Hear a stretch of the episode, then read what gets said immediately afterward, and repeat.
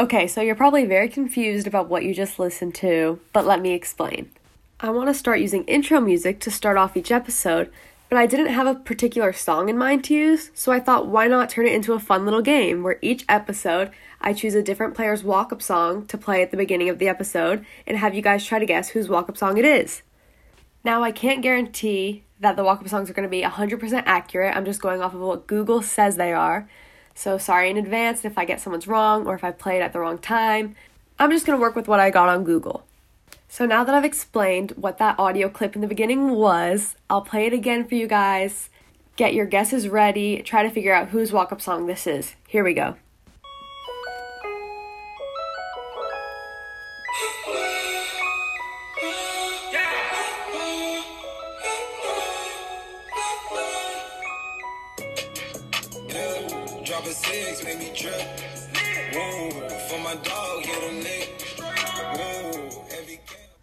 All right, now that you've heard it a second time, get your guesses.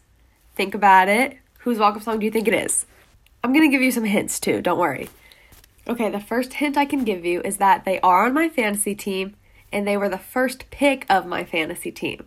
Now, before you start guessing Mike Trout, Ronald Acuna Jr., Gerrit Cole, let me just tell you that my first pick, I definitely went with my heart instead of my head when I chose this person. But even that being said, they're still a top 10 player in the game. I feel like that was a pretty big hint, probably the biggest hint I can give without completely giving it away. Here's one more if you don't have it yet. This person hit a walk-off home run for the cycle on Father's Day. If you don't know it now, you just aren't going to figure it out. Nolan Arenado, that was his walk-up song. I feel like that was very predictable of me. The first time doing this new walk-up song segment, I go with my favorite player, of course. So now that we started off with that fun game, hopefully you guys enjoyed that by the way, let me know. Now let's dive into my whole fantasy team. I'm going to break down my thought process going into the draft. I'll discuss my strengths and weaknesses with my team and how I'm doing so far. Because at this point, I believe it's week four. Yes, it's week four. So I'll tell you how I've done up until this point, what changes I've made. Let's just dive on in. There's a lot to cover. If I remembered the order I drafted everyone in, I would go in that order, breaking down why I chose that player when I did.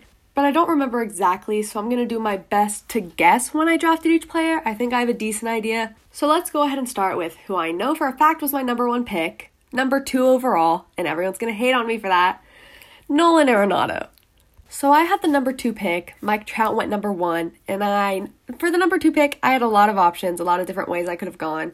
I think the most obvious choice would have probably been Ronald Acuna Jr. or Christian Yelich, which luckily, so far, neither of them have had amazing seasons, so I'm not completely missing out by not choosing them. But Nolan Arenado isn't, he's not a bad pick to take number two. When most people take him number two, absolutely not. Should I have taken him number two? Probably not, but I did anyway because the idea of him being on another team made me really upset. Now, unfortunately, he hasn't really got off to a hot start either this year, but he'll figure it out. Everyone knows he's a great player, and luckily, the rest of my team has kind of been making up for his lack of performance. There just wasn't enough risk for me not to take him, and it was too risky to wait another round because he would have been gone by then. So I took Nolan number one. Probably shouldn't have done it. It's fine. Let's move on. Okay, my number two pick, I can't exactly remember, but I know it was either Walker Buehler or Freddie Freeman. I don't know which one, so we'll just talk about both. The reason I took Freddie Freeman so high was because he's the best first baseman in the game. Basically, my goal going into the draft was to get the best player at each position. Now, obviously, that's not going to happen because everyone else is also trying to get the best players at each position, but I think I did pretty good. Once you hear the rest of my team, I think I did pretty good. So Freddie Freeman was either my second or third pick. He's the best first baseman in the game, in my opinion at least. So I got him as early as I could. He's consistent. He's not going to have a down year. He's just a stud. Now moving on to Walker Buehler, who I also don't remember if I drafted second or third. Walker Buehler's a stud. Last year he put up great numbers. He has so much potential, such a high upside. I had to choose him. I had to. And now at this point, let's say it's the third round, because I think it was the third round most of the huge name pitchers were already gone. DeGrom was gone, Gerrit Cole was gone, Max Scherzer was gone, Stephen Strasburg was gone. So, of the remaining pitchers at the time, I thought Walker Buehler had the highest upside out of all the rest of the pitchers.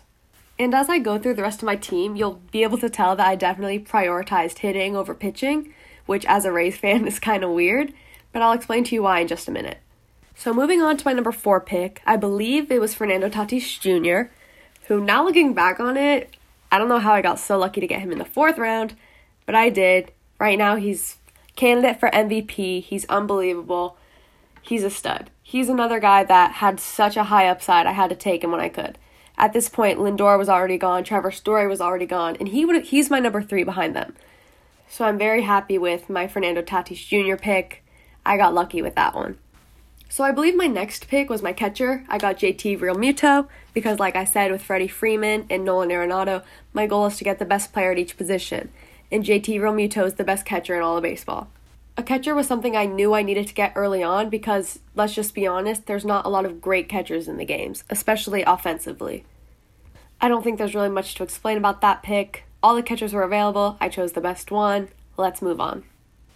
I believe my next pick was Nelson Cruz for my DH, and I was very happy with this pick. I knew I either wanted him or JD Martinez, and I think JD Martinez went just a few before it was my turn to draft, so Nelson Cruz was right there waiting for me. And honestly, looking back on it, I feel like I probably could have even waited another round or two until I drafted him because I feel like Nelson Cruz is very slept on. I don't think people realize how good of a hitter he is. Even for his age, he's a stud. So honestly, my Nelson Cruz pick is probably one of my favorites. He's done great so far for me this season. Hopefully, he can keep it up. My next pick is similar to my Nolan Arenado pick, where I went with my heart more than my head, but also at the same time, just like with Walker Buehler, this player has upside. Tyler Glasnow. Tyler Glasnow is my second pitcher that I got. Like I said, all the big namers were gone. And of the pitchers remaining, Tyler Glasnow not only seemed like the best option, but I love him. Obviously, he hasn't pitched to the level we were expecting so far this season, but there's a lot of games left. He'll figure it out. Kyle Snyder will whip him back into place. He's good. I'm happy with my pick still. It was at this point in the draft where I realized I don't have any outfielders yet. I kind of neglected my outfielders, but luckily for me, it's been working out great. My first outfielder that I got was Joey Gallo. And when you think about all the amazing outfielders that are in the game, you might be surprised that Joey Gallo was the best one I got. But he's been doing great so far this year. He's a great player. He's a great hitter, which is really what you need in fantasy. So I'm happy with my pick. It works for my team, and it's it's been good. Next, I think I went for my third starting pitcher, which was Chris Paddack. And as you can tell with the pitchers that I've mentioned so far, I've got a lot of young talent. So similar to Buehler and Glasnow, Chris Paddack might not be the safest pick, but there really is no ceiling to how good he could be. At this point, I have no idea who I drafted next, so I'm just going to kind of go in order of who I haven't mentioned yet. When I drafted my team, I had Keston Hiura as my starting second baseman, but due to Brandon Lowe's little hot streak, he's been playing a lot more. By the way, I also drafted Brandon Lowe, if you didn't make that connection. I have Brandon Lowe, Keston Hiura, they've both been doing good so far this year. Next, I have two Chicago White Sox. Actually, I have three Chicago White Sox, but two infielders Tim Anderson and Yoan Moncada. And Tim Anderson was a late steal. I don't remember what round it was. It was towards the end, though, and no one had picked him up yet. So I snatched him up, and he's been doing so good so far this year. He got hurt towards the beginning, but ever since he's been back, dude, he's been raking. And then, like I said, I also got Moncada, who I don't really think needs an explanation for that. Very underrated, in my opinion. Great player.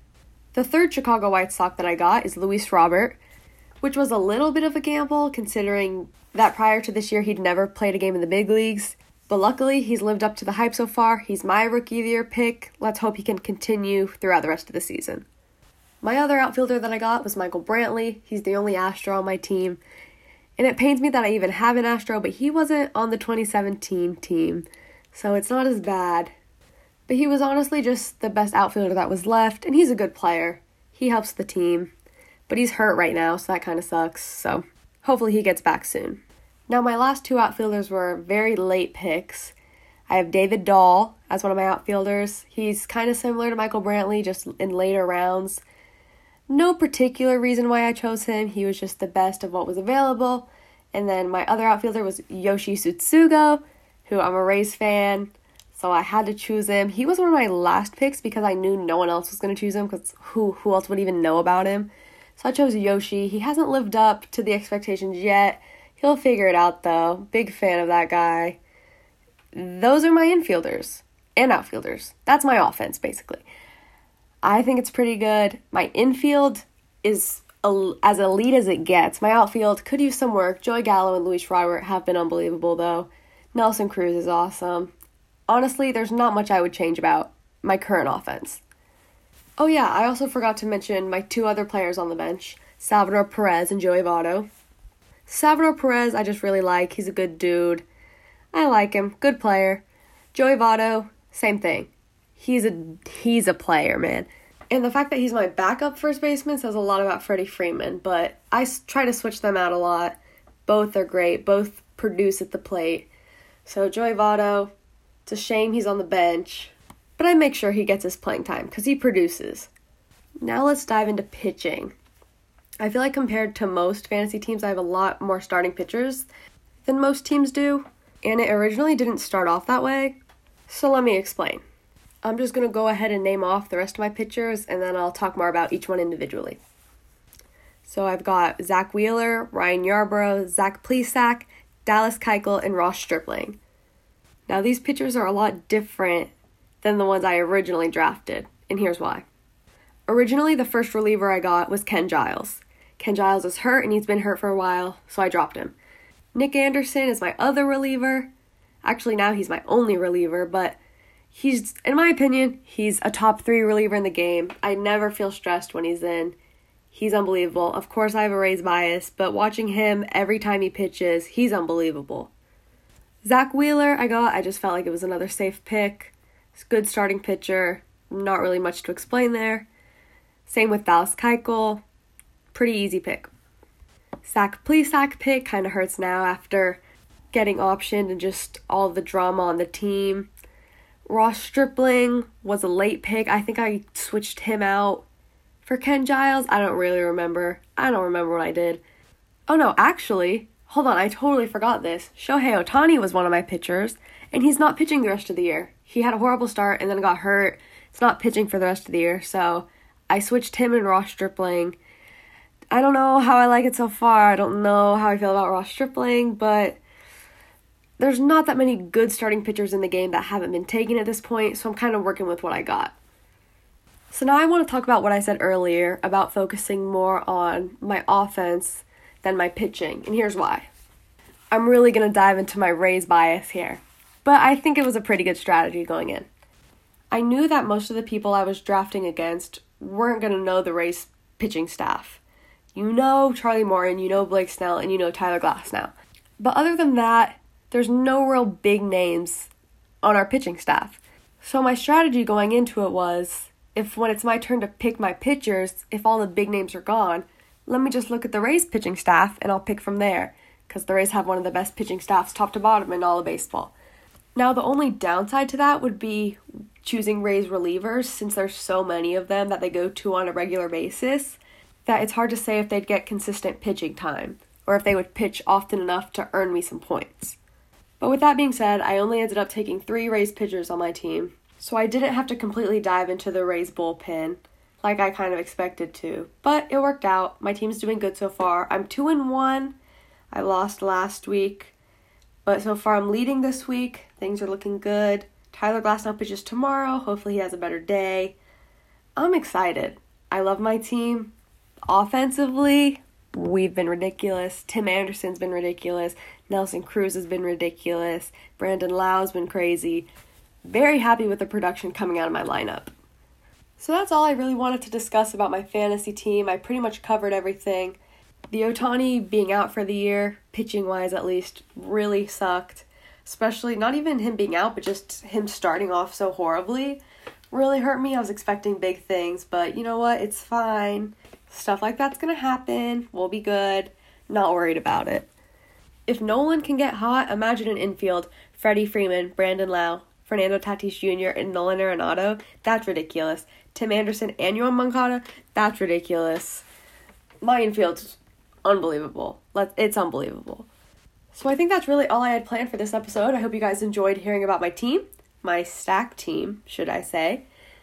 But I think next episode I'm going to talk about a bunch of little topics because there's been a lot going on in the game recently. So make sure to tune in next time if you want to hear my takes on some hot topics and some controversy around the league. We're going to be diving into all of it. So make sure to come back next time. Thank you guys so much for listening. I hope you had a great time and have a great rest of your day. Bye. Actually, let's let Nolan take us out.